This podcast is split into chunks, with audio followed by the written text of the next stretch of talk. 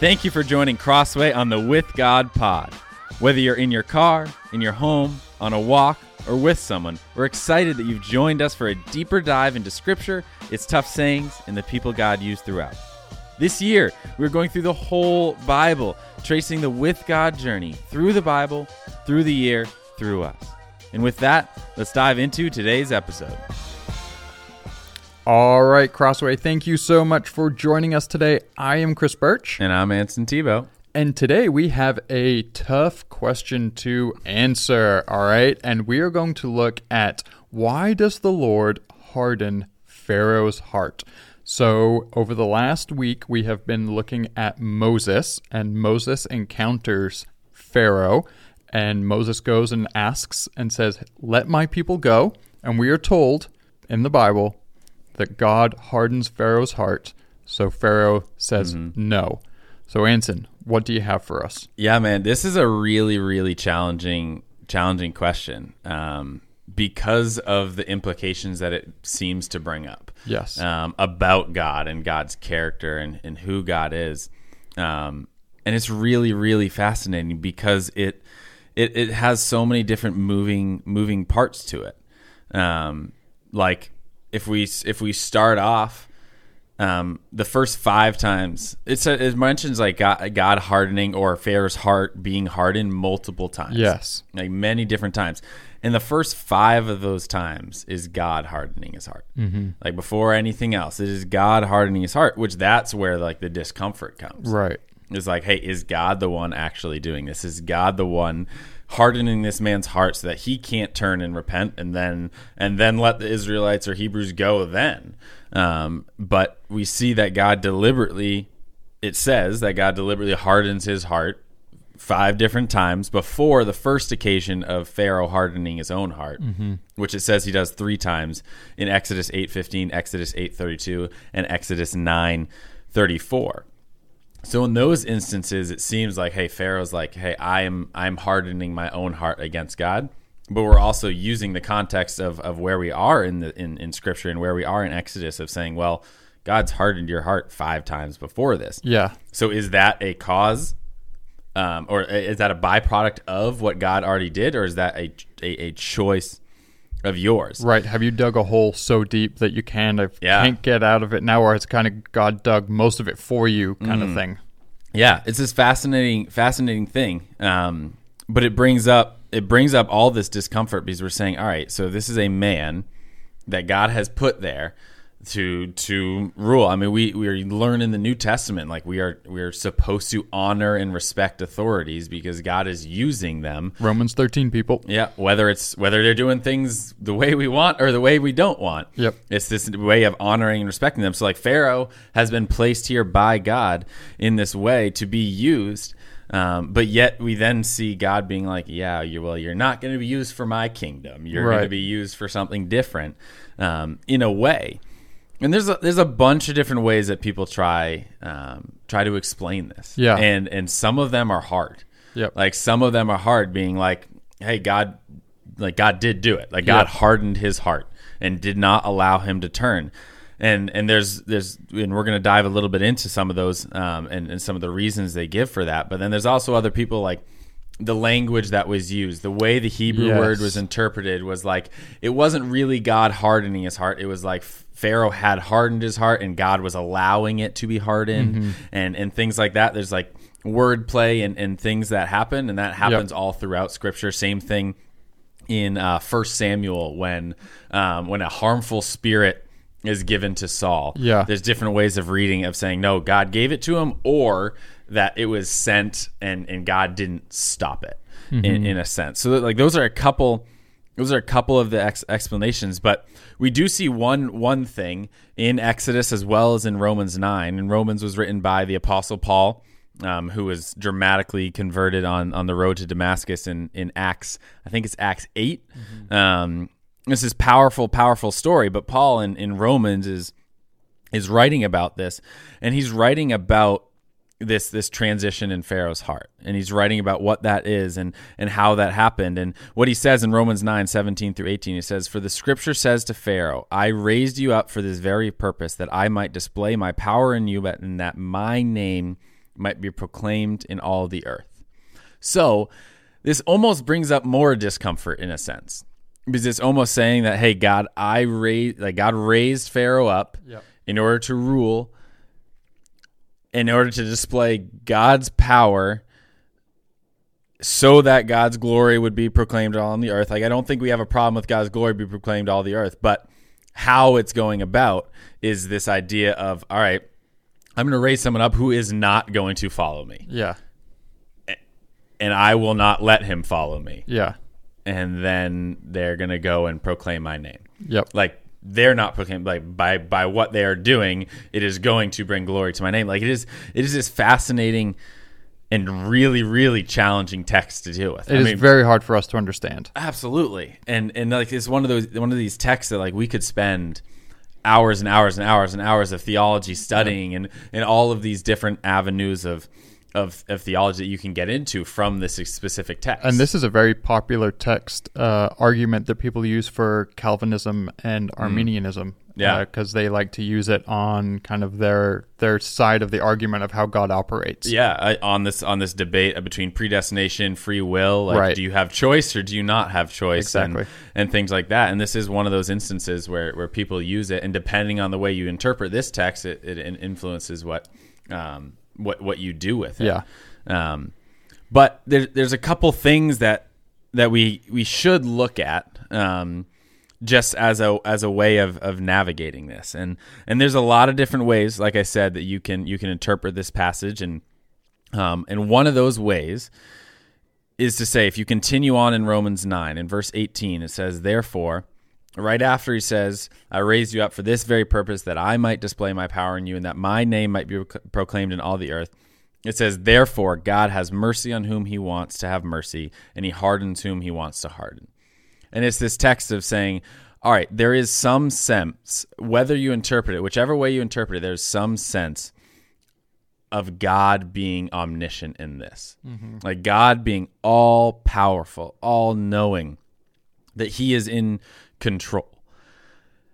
And while while looking at this text, it's sometimes hard to get comfort in that because you can say, all right, well, what is God doing in this? Like, how is He actually bringing good out of this? How is He bringing glory to His name?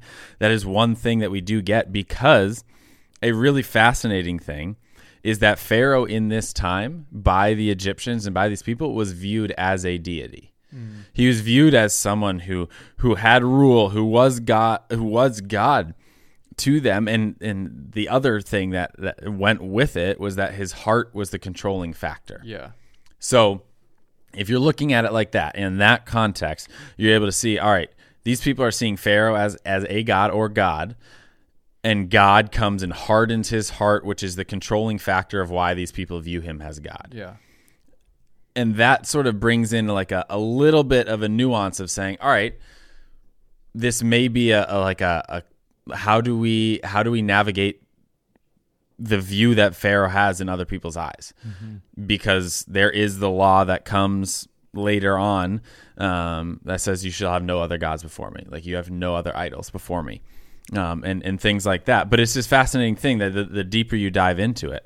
Um, but there's a couple truths that we know and we've talked about on this on this podcast before. And and one of those is that all man is broken and sinful. Like romans 3.23 for all have sinned and fallen short of the glory of god. Like all man is broken Yeah. and sinful and we know that the just penalty for sin is death. Like that is something that we we ha- know throughout scripture Mm-hmm. so if we're looking at like a punishment of death, like that's what we deserve. And now we live in the spot where Jesus took that punishment for us. Now we will still die. Um, but we know that Jesus paid the penalty for our sin so that we don't have to to go through that so that we have this freedom of life in Jesus Christ rather than the the spot that Pharaoh's living in here but what we know is that the just penalty for our sin is death and that is Romans 6:23 which mentions that most clearly so there is this aspect, and this is this would be more of a conservative view on on this text. There's an aspect of saying, therefore, because Pharaoh is a sinful man, and because the just penalty of that sin is death, then God's hardening and punishing of a person isn't unjust. It's actually merciful in comparison to what the person deserves. Now, mm-hmm. granted, that's a very conservative way of looking at this text. That would be a very like God's in complete control. God, God absolutely did this. God punished this person for this, and that is there is truth to the fact that Pharaoh was a bad dude before before this hardening. Right. Like Pharaoh was a bad dude before this hardening, enslaving like 1.5 million Hebrews, injuring all these people, hurting all these people, killing babies, um, and it's he wasn't this like, oh, he was a really good dude. Like he was Right. he was des- deserving of s- Yep. s- sinful punishment because he was a as sinner as as we all are. Um, but like I said earlier, Jesus has paid that penalty for us. Um, but there is an aspect of if you can look at it, you'll be like, all right, you can see the justness of God in it, um, even though it's really challenging to wrap our minds around Yeah. it. But then there's also again, that's the more conservative view. There's the other view that's like, all right, God is just allowing his heart to harden. Mm-hmm. Like he's not being like, hey, your heart is hard. He's allowing it to harden by his choices, by what he is doing, by the actions that he is taking, by the resistance to what God has is doing. I mean, there's some of it where you're like, all right, there's ten plagues here. Right. Like these are one after another, like the river turning to blood, all these gnats, all these bugs, all these frogs. Like that doesn't doesn't just happen. Right. Like all of these things happening, um, and it took for his own kid to die. Yeah. And and I think it's really fascinating that his own kid dying is what sort of flipped the switch for him, and then God sends his own kid to be like, yeah, I'm paying for all of Yeah. the sin. Yeah. I don't know. There's so many different parallels. We talked about Abraham and Isaac. Like Isaac wasn't sacrificed. Now Jesus was sacrificed. So Yeah. God spared Abraham's son, but didn't his own. Like there's so many fascinating. One story gets told over and over again, so it gets drilled into our heads. it's almost like it's the most important story Yes, in the entire exactly. show, but, but or in human history. But um, it's it's this fascinating thing where you see like, all right, there should be an understanding of after you see all of these plagues and miracles and miracles and miracles and demonstrations of God's power that you'd be like, hey. Maybe God is real. So there is there is this that that would be the the more progressive side of understanding this text of being like Yeah. God's just allowing Pharaoh to continue to harden his heart. Mm-hmm. He's allowing him to continue to put separation in between him and God. He's allowing this. Um, but either way you interpret it, it doesn't necessarily make this text much easier to look at. Like both ways are challenging to look at it. Um, but I think the important thing as we as we dive into these texts, as we as we look at them, whether you interpret them more conservatively, whether you interpret them more um, progressively, what what is important is that we don't shy away from them right. because they are important to God's story. They are important to what God is doing, um, and God will meet us in these spaces. God will meet us in these spaces, and like we, I think we talked about on an earlier passage or, or an earlier tough question one is that um, these these are secondary issues, meaning there there is there are things like the gospel, Jesus Christ coming and dying on the cross, Jesus Christ coming and saving us. That like those things are core matters, Right. they're core to what we believe. They're core to literally everything. Um, and then things like this, like while super important, while super important to dive into, whether God hardened his heart or didn't harden his heart doesn't determine whether you're a believer or not. Yeah. Doesn't determine like this is stuff that we can talk about, we can disagree on, Yeah. we can challenge each other on, but yet doesn't change the gospel.